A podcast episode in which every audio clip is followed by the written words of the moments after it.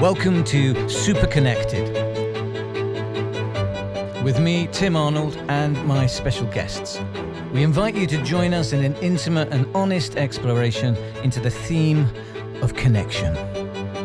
What it means to be connected to each other, what it means to be connected to ourselves, and what it means to connect in an ever changing world.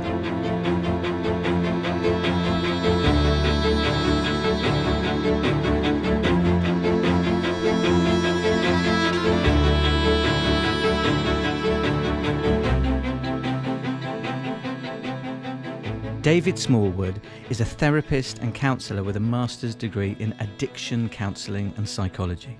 He trained in EMDR, eye movement desensitizing and reprocessing. He trained with Pia Mellody at the Meadows, Arizona, in codependence and family of origin work. He's the former director of the well known addiction unit at the Priory Hospital in London, and he's the author of his seminal book on addiction, Who Says I'm an Addict? David's specialist areas of interest are addiction and childhood trauma. Jolly subjects to weave into our show this week. But you know, I think they are jolly subjects. I've been a lot jollier since I first met David, who helped me on my journey out of hell, as he has done with countless others who yearn to transform their lives into something as beautiful as they are precious. To me, David is a practitioner of a form of magic, a kind of healer, if you will. And I believe that none of us can ever get enough healing. So that's why I thought it would be great to invite David on the show. Let the healing begin. David, welcome to Super Connected. How are you? Thank you. I'm all right. Yeah, it's great to see you uh, in uh, times of stress, but but uh, it's great to be here. Yeah. So we we we're obviously um, we're pre-recording in my studio as Soho Radio in London have had to um, take on board what's happening with the outbreak with coronavirus. But um, and you, you obviously, I apologise for being late. Uh, I I ran into a bit of um, uh, crazy shopping. Uh, up in Muswell Hill, and uh, was here uh, uh, much later than I thought I would be. Now, um, we were just talking beforehand that obviously the, the subjects of psychology and therapy addiction and uh, and codependency all can sound quite lofty and removed from many people but for me they're just they're all they're parts of my life but actually I think they're part parts of everybody's life. You've been counseling professionally for over 20 years now haven't you? Yes yes and I think your book, which we'll talk more about, is um, you know is a great contribution in terms of I don't know un unghettoizing um, the whole world of self help and um, and spiritual growth and, and how our human behaviour actually can be uh, transformed if we want to you know find practices to apply to it. What's what's your experience been in terms of um, just you know your clients and what's happening at the moment with coronavirus, panic, anxiety? Has that uh, played into your your yeah. sessions? Well, uh, it actually uh, uh, falls into quite a good category there because um, I deal with a lot of addicts, and uh, because I deal with that particular spectrum uh, addicts are prone to anxiety, frustration, anger, despair, and if you isolate them and put them into a, a house, a box, they're liable to do anything. So for me, what's happening is quite uh, difficult for addicts to deal with because the, the, the, the real in the real core of addiction as far as I'm concerned is not being connected in the first place that we find ourselves outside of the herd, if you like, for want of a better expression, mm. um, and feeling isolated, which then brings up all of the basic human uh, feelings of fear and anxiety that something awful is going to happen. Yeah. So isolating people in in the job that I'm in is not good. I want to get connected with people. It's you know if I have a skill, it's to be connected to people. Of course. And I think that's vitally important. It's not as easy to do. I mean, if if I'm I'm told you can't do one-to-one sessions, you know, in in person, then I'm quite happy to do uh, Skype or or uh, FaceTime or whatever. Yeah. But it's not the same. You know, that connection is really important. Yeah. And actually, I mean, that's the, the main reason I I wanted to do these shows. It's about connecting, and that was part of my uh, feeling about the difference between the connection of what we have at the moment. This is being in the same room with each other, seeing each other, being able to make eye contact, and then what's what's much more usual now, which is we're connecting via texts, messengers on Facebook, or even WhatsApp. disconnecting. Or disconnecting. yeah, more more of that. sure, and we've we've all got. I mean, I I I'm trying to remain impartial in terms of uh, technology and how it's either connecting or disconnecting. I think there are positives and negatives. For me, it's been mostly negative, but luckily I found that out a few years ago and started taking steps to to, to try to deal with it. But um, in terms of what's happening at the moment, I mean.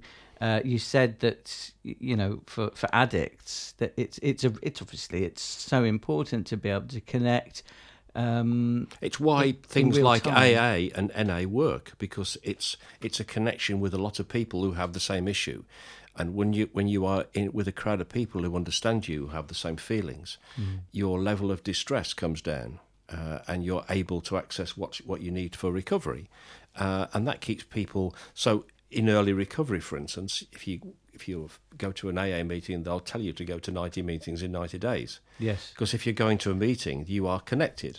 Now, you want to, don't want to do that for the rest of your life, but in, in the early stages, it's a really good way of being connected.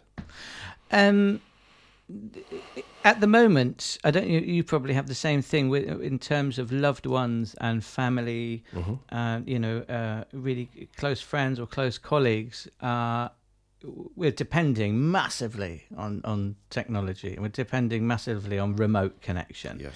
to be able to hear and see the people that we care about, um, who we can't necessarily see in the way we'd, we'd choose to if we could.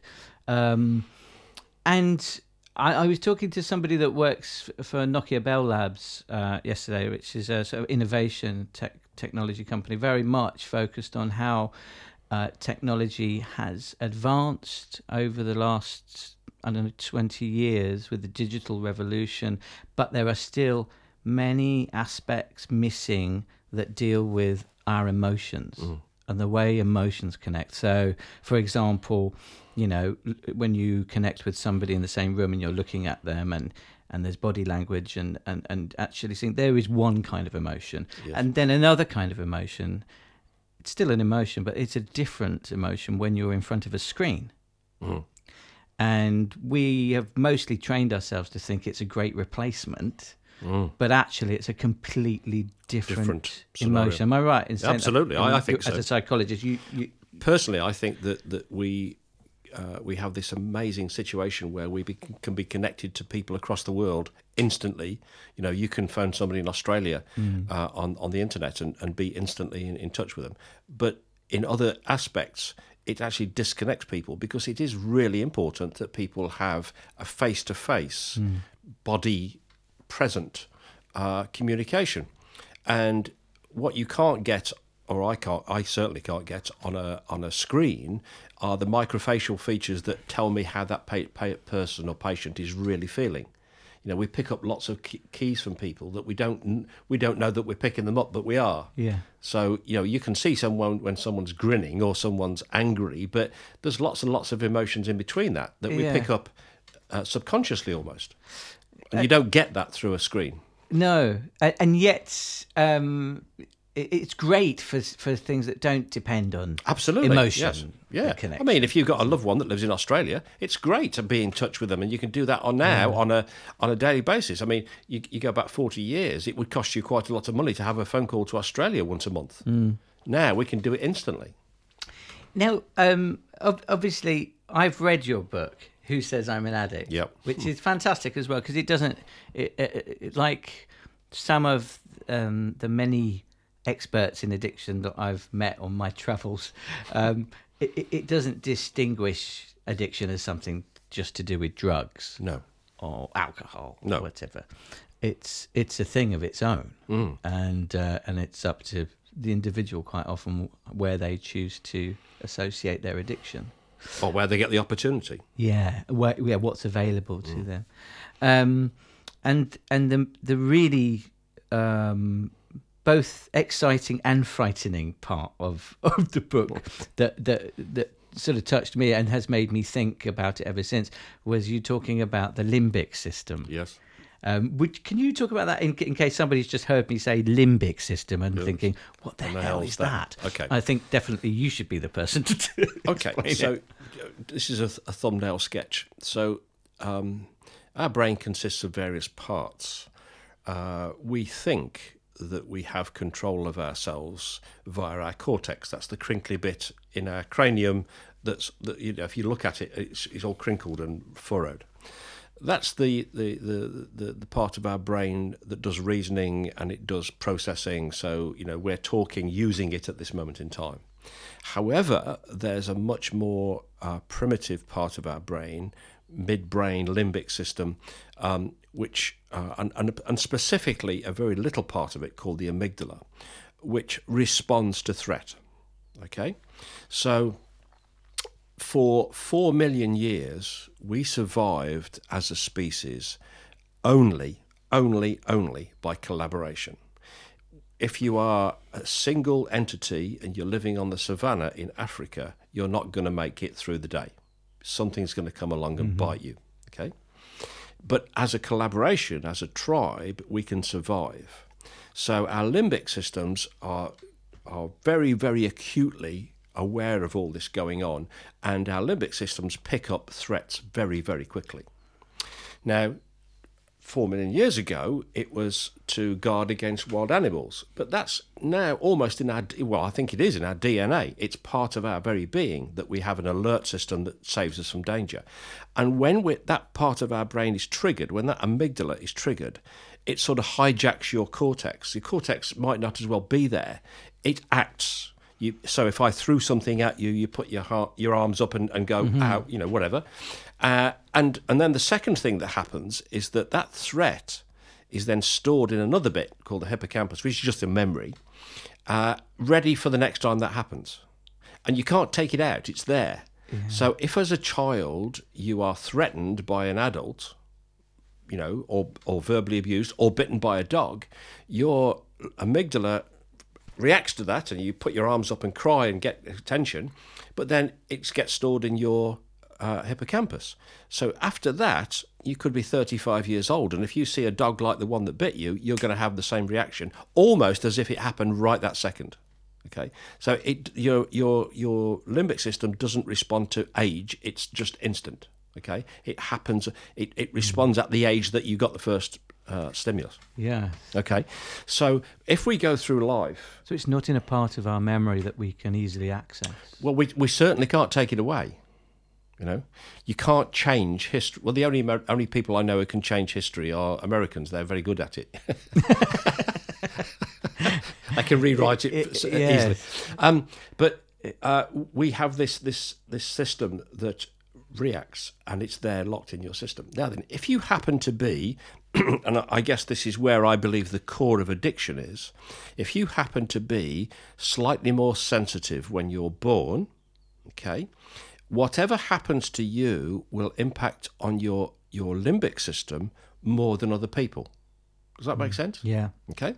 Now then, if you're walking around feeling more sensitive and those things happen and you don't know what to do, if you have, even as a very young child, you know, our limbic systems are online learning and hearing and feeling from the day we're born. Mm.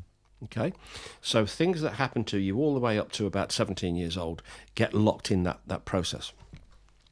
Uh, and if we are in distress as a result of that, uh, and I guess this is, I would appeal to anybody that's listening to me talk at the moment. I, li- I heard this guy Neil deGrasse Tyson on the on the uh, on the, the web the other day, and he was saying, a life lived in fear is half a life. Okay, so I really would appeal to the people who are in fear of any description, who are anxious. Look at what what's happened to you. Look at what you're doing, and say, is this affecting my life? Is this hurting me in any way, shape, or form? Am I living life to the full? And if you are, just examine what it is that makes you uh, uh, that way and how you how you deal with that. Now, I'm not trying to make people into addicts. I'm just saying that, that if that's happening, then there's probably some distress going on. Yeah. And and we all find it so easy to think that our version of living is normal. Yes. And we do that quite quickly uh, as we become adults, don't we? We just sort of we sort of take whatever's thrown at us and uh, accept that there isn't an alternative way that we may be experiencing life with our friends or family or work, and that's the way our life is. But actually, there's more. We have more power, don't we? Mm. Uh, yes, yes, we do. But you know what happens is that the, the behaviour that you see as a child is you have no reference point.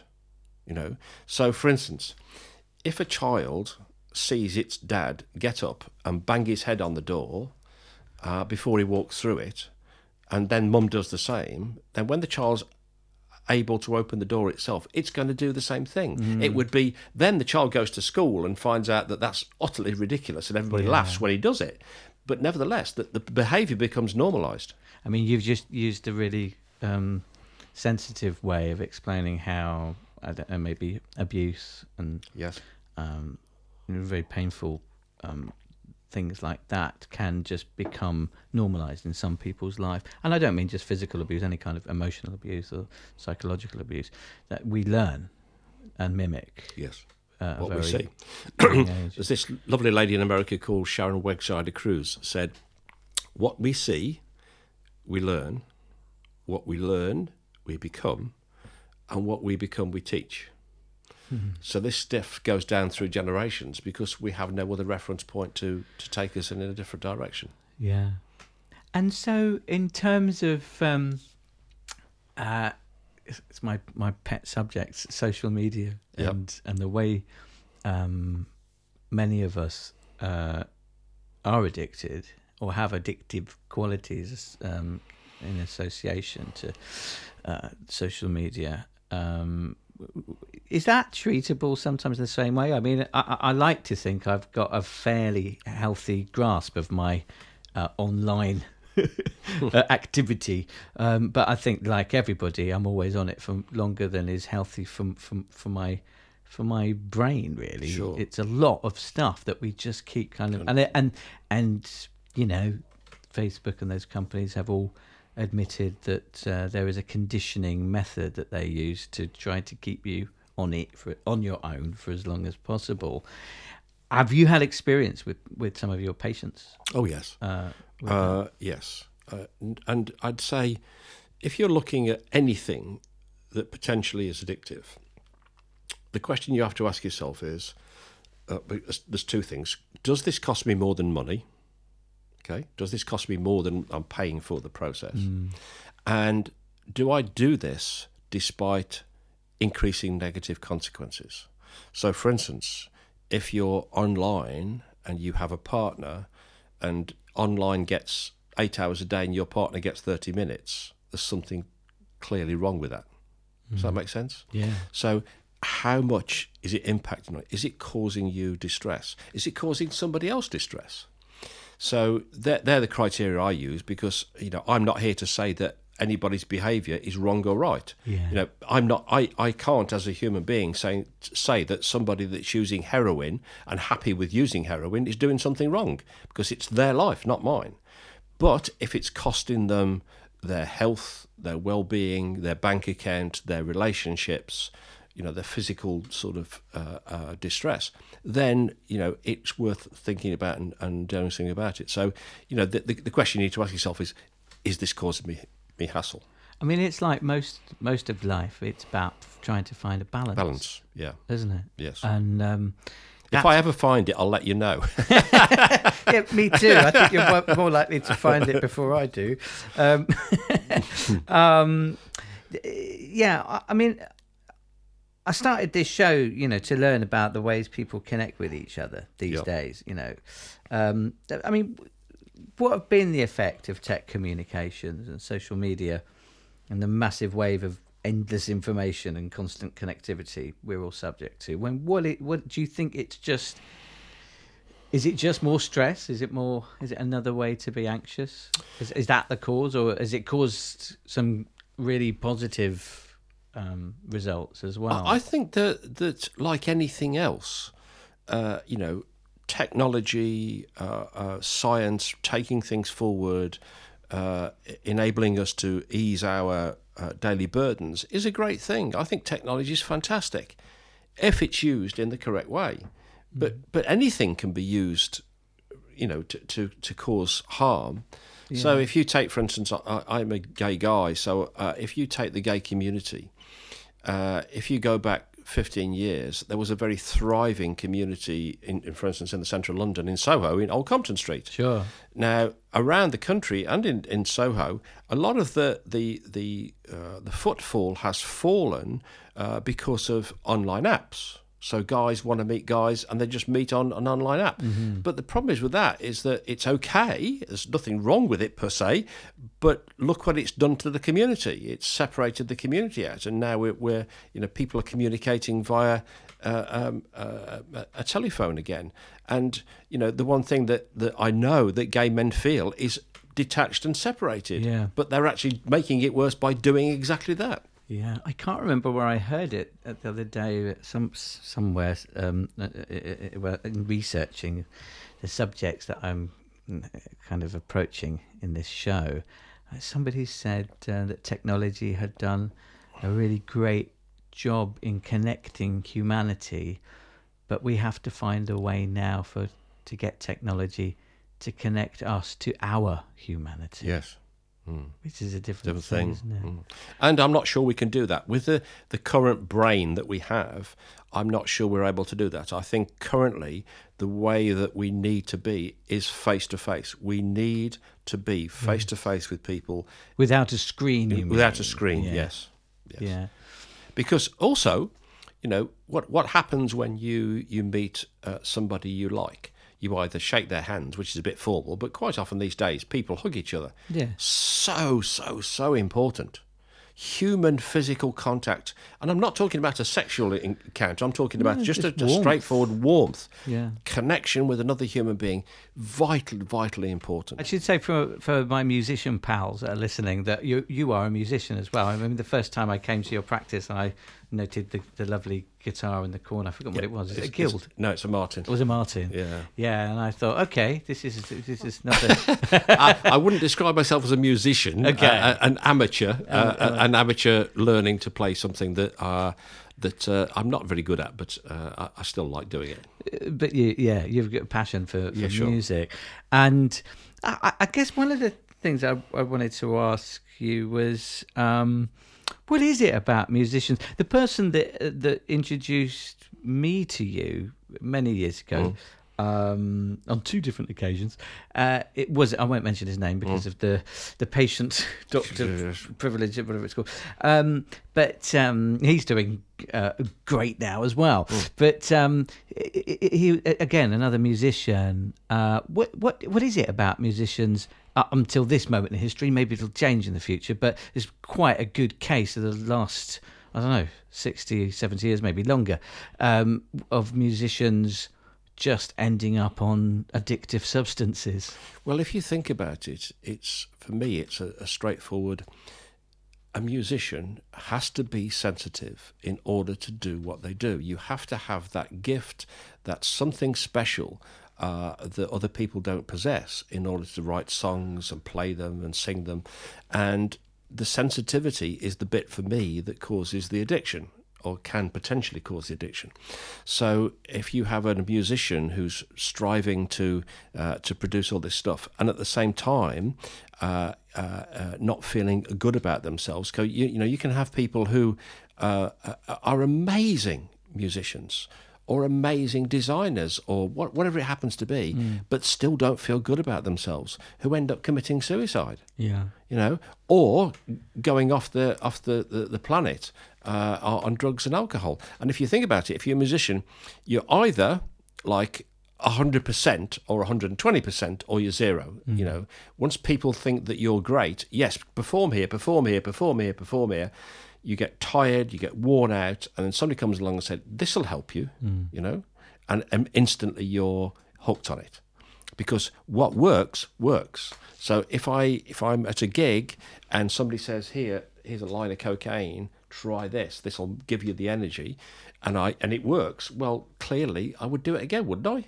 I mean, it just makes it's common sense. So, but the sensitivity is that I need to keep doing that again and again and again, and over a period of time, we then become dependent on it. That's the key word, dependent. Yeah. And uh, I mean, my my journey through addiction um, was at at the beginning of trying to enact a life of some sort of sobriety and functionality.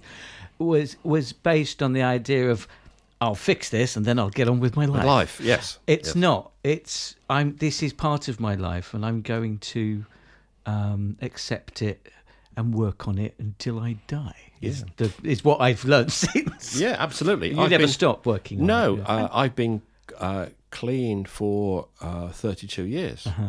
Um, but I'm no less an addict now than the day I stopped yeah. drinking and using. You know, I, I was I was hooked on benzodiazepines at 16 years old, and alcohol at 18. Um, and that for for for a period of time, it was nirvana. You know, everything was fantastic. But of course, it takes a toll. It does. I, I, I was forced to evaluate all my dependencies um, a few years ago, including music, Yeah. to be honest. Yeah. And before I could carry on with it in a functional way, that I knew that it was only doing me good. Because, of course, it's a weird thing to say. Maybe music doesn't necessarily do you good, but, but it's up to how you interact with it, what you what your expectations are, what you do with the joy you get from it. Yes. You know, there's a whole sort of journey that I went on. But for anyone who's just coming to um, the subject of codependency for the first time, I'm just going to read what it says it is, Okay. um, which you can tell me if it's right or not. Uh, codependency is a behavioral condition in any relationship where one person enables another person's addiction, poor mental health, immaturity, irresponsibility, or underachievement. Among the core characteristics of codependency is an excessive reliance on other people for approval and a sense of identity. Oh. I would keep it simpler than that. Oh, please. Yeah, that's that's me just grabbing something from Wikipedia. I was talking to Pia Mellody one day, and she, I said, "What would you? How would you define codependency?" Let's And just tell said, our listeners who Pia Mellody Ah, is. Because sure. she's a legend in, in, in this field of work and uh, Pia wouldn't exist in some ways without what, some, what she's done, would? Absolutely. Uh, uh, Pia Mellody uh, is from America. Uh, she lives in Arizona in a place called Wickenburg, uh, which is just north of uh, Phoenix. And uh, she was working as a nurse in a treatment centre where her husband was the clinical director. And she noticed some behaviours happening with people who were coming through with their, you know, uh, um, addictions. And uh, started to sort of investigate why that was and look at the situation and came up with uh, uh, a, a way of dealing with it, um, uh, which they call post induction therapy. It's silly term, but it doesn't matter. Um, at, at the Meadows now, they do something called a survivors, uh, which is to deal with your codependency. It's a week long program. It's fantastic. I've done it. It is life changing. But what she what she saw was the behaviour in people that was detrimental, even when they'd stopped using. It was still detrimental to their well being, and tried to figure out what it was, and realised That's over it. The process. curing your addiction is just the beginning of. It's stopping it. It's, it's not curing it. It's, It's not not, curing It's, it's not the problem. yes. Stopping Not- addiction, stopping going to, to, to AA and NA are great. That deals with the addictive part of you, but it doesn't deal with the problem because the problem's underneath. Yeah. And 99.9% of the time, it's in childhood. So she realised that. Um, uh, that if you wanted to give people a, a, a you know a, a contented life, if they had depression, if they had bipolar, if they had addiction, you need to deal with the underlying issues. Otherwise, the chances are they'll go back to it again and again and again. So she said to me, "I think uh, that uh, codependence is the inability to have a good relationship with yourself." Yeah. Okay. And then what we do is we choose a person or a thing or a substance to Distract to- us. to- which is a codependent relationship. Yeah. So we we dep- start to depend on something else Mm. for our well-being, and that's not good. Now, whether that's a human being and we depend on them, or we depend on fixing them, which is another way of doing it. So codependency works in two ways. Either you can be submissive, in other words, fix me, fix me, look after me, Yeah. Or you can be dominant and go, I'll fix you, you do this, you do this, you do this, you do this, and then it'll all be okay. I'm laughing because I've done all of these. yes, yes. Well, we can do both. Yeah, we can do both. It's a nightmare. Um, uh, it's funny the way you described that idea of uh, yeah. That's a re- much simpler and and more honest way to describe it. It's codependency is an inability to what did you say? Have a good relationship have a with good relationship with, with yourself. yourself. And and it's almost that sort of you look at yourself and almost immediately you you swipe to the next person. Yes. I'll I'll concentrate on you instead. Yes. and it, which is weird because it's that is how those apps are built. Absolutely. relationship Yeah. apps, aren't they? This swiping. I'm not sure. I've heard people swipe right, swipe left. I don't know really what it means, but I think that's for the. Um, I'm old fashioned. I like meeting Yeah. people in real life. yeah, yeah, yeah, yeah. but but it is that sudden kind of nope, nope, nope. Yeah. You know, and you go on to the next thing. Yeah, yeah. I think that's a dating app thing, isn't it? Where they they swipe Yeah. right to left. Uh, I, I, I don't know. I don't know it works. I haven't been on one. Yeah, I met don't my know. partner on on our own app that's called Tinder. Yes. yeah, we invented it. So, um, so that idea of it being a relationship with yourself that you're not coping with is everybody, isn't it, to an extent? Yes.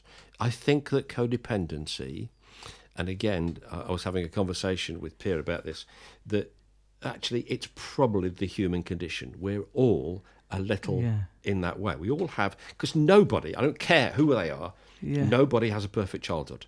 There are issues that come up in childhood that cause children distress. So we're all a little bit, but it's a little bit's okay. It's when it's a lot, when it gets out of hand, when it causes you harm. That's when you have to do something about it. Yeah. And so addiction is a component of codependency? It's part of. It's one of the the, the things that you can use. So, for instance, you could almost say, uh, like OCD is another way of coping with it.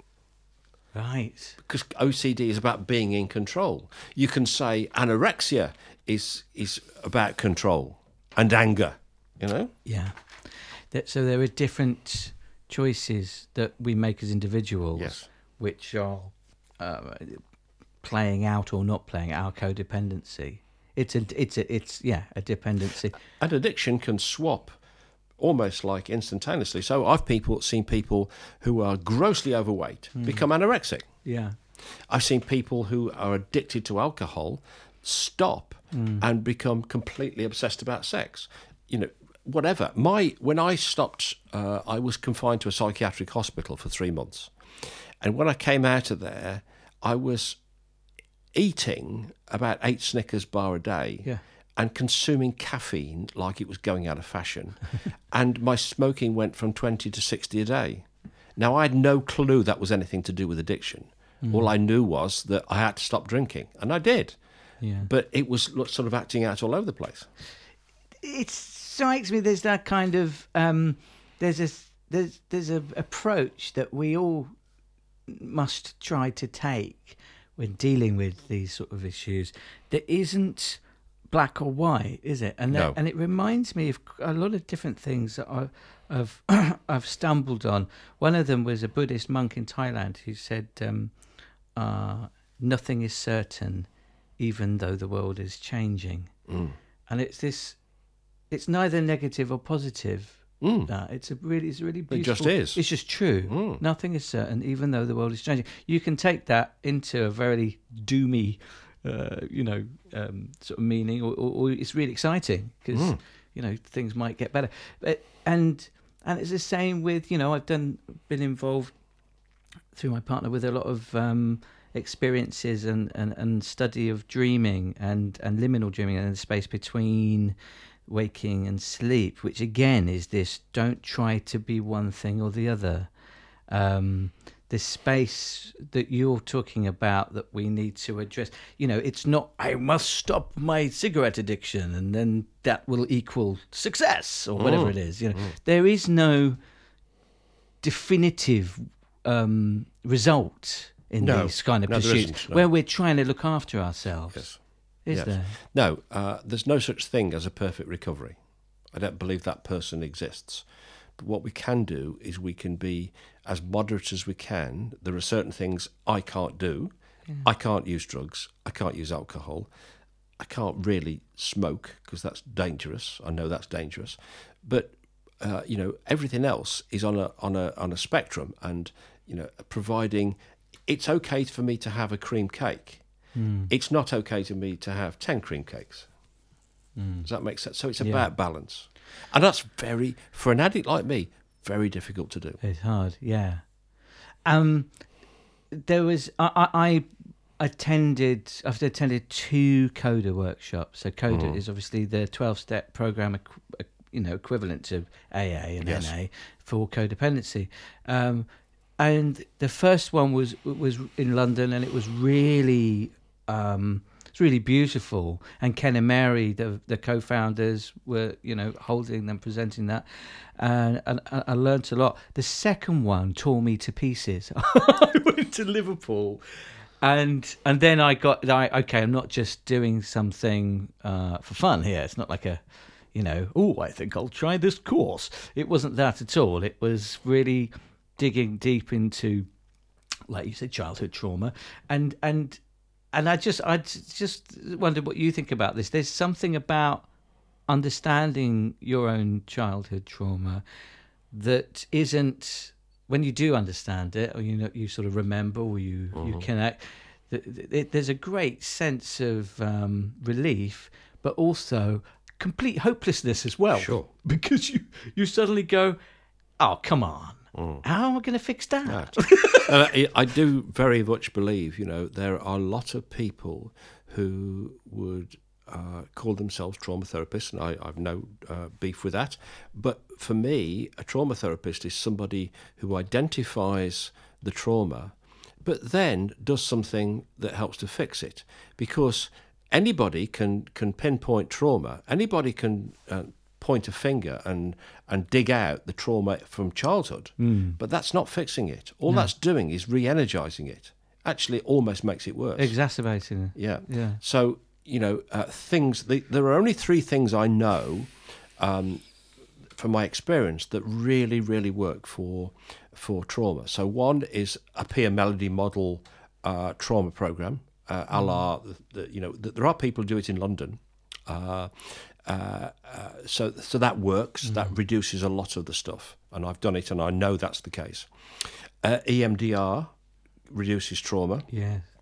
It's a long process. This is the eye eye movement. eye movement. Yes. So you wanted to, say a little bit about that because even for some people that are just stressed and they Yes. have a busy life, it's not like some deep problem No, they're it's not. for. It can be Yeah. anything. This is a really great method of uh, addressing Um, kind of day to day problems, isn't it? I did some training with EMDR, and uh, it was originated by a lady called Shapiro in in um, in the states. And what she noticed is that if you uh, rethink through a traumatic event, no matter what that is, and at the same time you move your eyes left to right or right right to left, uh, but keeping your head still. So in other words, you're moving your eyes but not your head. Uh, for whatever reason, it, it connects your limbic system to your cortex, and it it it resolves some of the trauma because that- wow. under normal circumstances there is no connection between your cortex and your your limbic system. But doing this actually connects the two. Now I don't know why that works. I have no idea, but it works. Did she discover it? Yeah, she Yeah. discovered it sitting in a park one day, apparently. Wow. Um, and uh, uh, it does work. Uh, for about 60 70% of the population, it works. wow. And if it works well, it really works. Now, the only problem with EMDR is that it's it is a long process. So you know you can only deal with one trauma at a time, one event at a time. Um, so if you've got lots and lots of childhood trauma, you know it, it's a couple of years worth of of, Yeah. of effort. And the third method is called somatic experience. So somatic means held in your body. Yeah. And somatic experiencing, actually, it's a, a, guy called Peter Levine, who's a, a, a, a colleague of Pia Mellody's. He hmm. works from the Meadows. And he's developed this method of reducing trauma by, you know, a, a, a therapy that deals with the stuff left held in your body. But it's it's still pretty exclusive, isn't it? I like the idea that this is available on the National Health. Sure. Um, there are aspects of that that are, I think, aren't there? Mm. But mostly, it's kind of uh, can you afford the therapy and can you, and all of that. How does that how does that change one day? Does will it? uh, Do you think more more people? I mean, obviously, there's a lot of addicts um, that would find this to be such treasure if they could get their hands on it. I believe so. Uh, that's been my experience.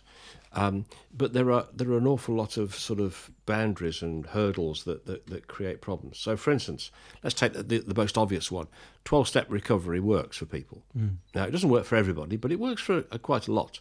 Now, it's regarded as heresy in certain quarters of government uh, uh, um, help and, and, and you know. Is it? Oh yes. no, oh, very much. Yeah. You know, Why? almost a, well because it's it's perceived as religious, which it's not. Because Oh, I'm an I'm an. Hmm. atheist. I don't have any religious beliefs. So, but and it works for me. But but it, it's perceived as a cult, as a uh, as a religious setup, which I don't believe it is. Um, but that that sort of sets it apart. There is. Uh, the the fact that, that the Pia Mellody stuff, you know, Hmm. this childhood stuff, is in America. It's very widespread, uh, widespread and understood. Yeah. But in Great Britain, it's still in its infancy. So the majority of places where people uh, would get help are still not, as far as I can see anyway, and not aware that this exists or how to deal with it. Yeah. Yeah, that's why I went to those workshops when Ken and Mary Yeah. came over because I just I'd I'd already experienced the tiny tiny community of codependency workers in the Yes, sir. It's insane. I Oh, mean, very, I, very I know small. all of them now. Yes. it's tiny, but it's such a it's a real revolution in the United States, isn't it? I mean, it's Mm, extraordinary how that's developed. I think since the early '80s, maybe. Yeah, now people are doing uh, childhood uh, uh, trauma. Bessel van der Kolk uh, wrote a book uh, called "The Body Keeps a Score." It's a great book if anybody wants to read that.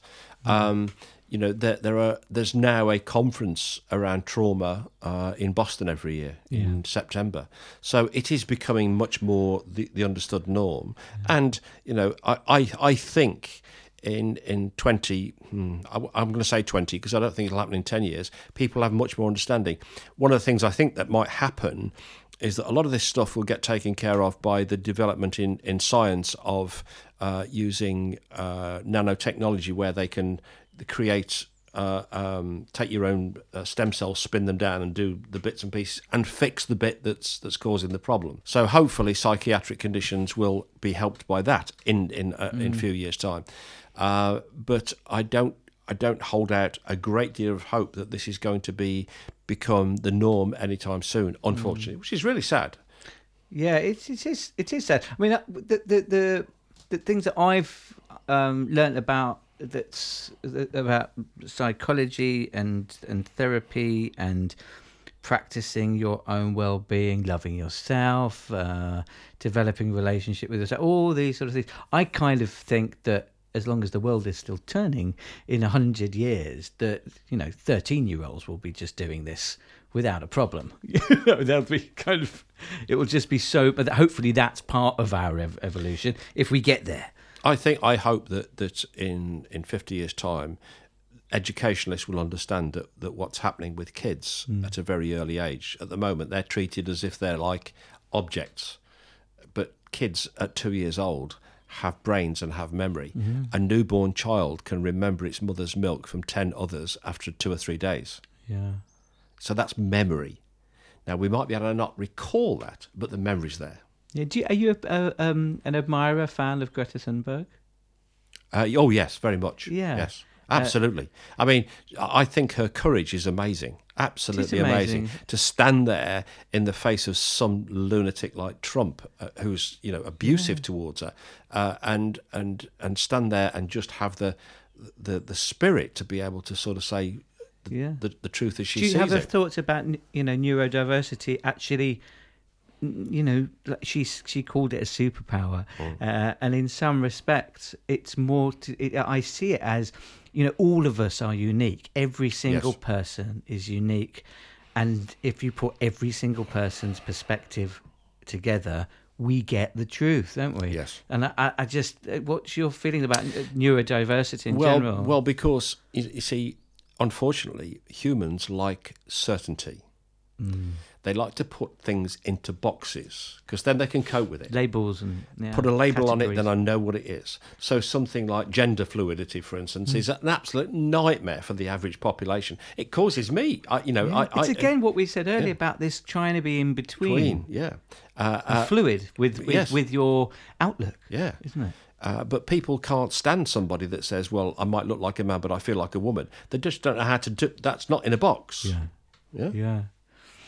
And um, and, and so great, I think, for a community of um, anybody who's uh, uh, that's classified as neurodiverse. Yes, To yes. have somebody like Greta Thunberg saying, "Yeah, we're us too." Well, I do seem to remember that the uh, the Indians in the in America had sort of like twenty seven classifications for gender, like Yes, three hundred years ago. That's right.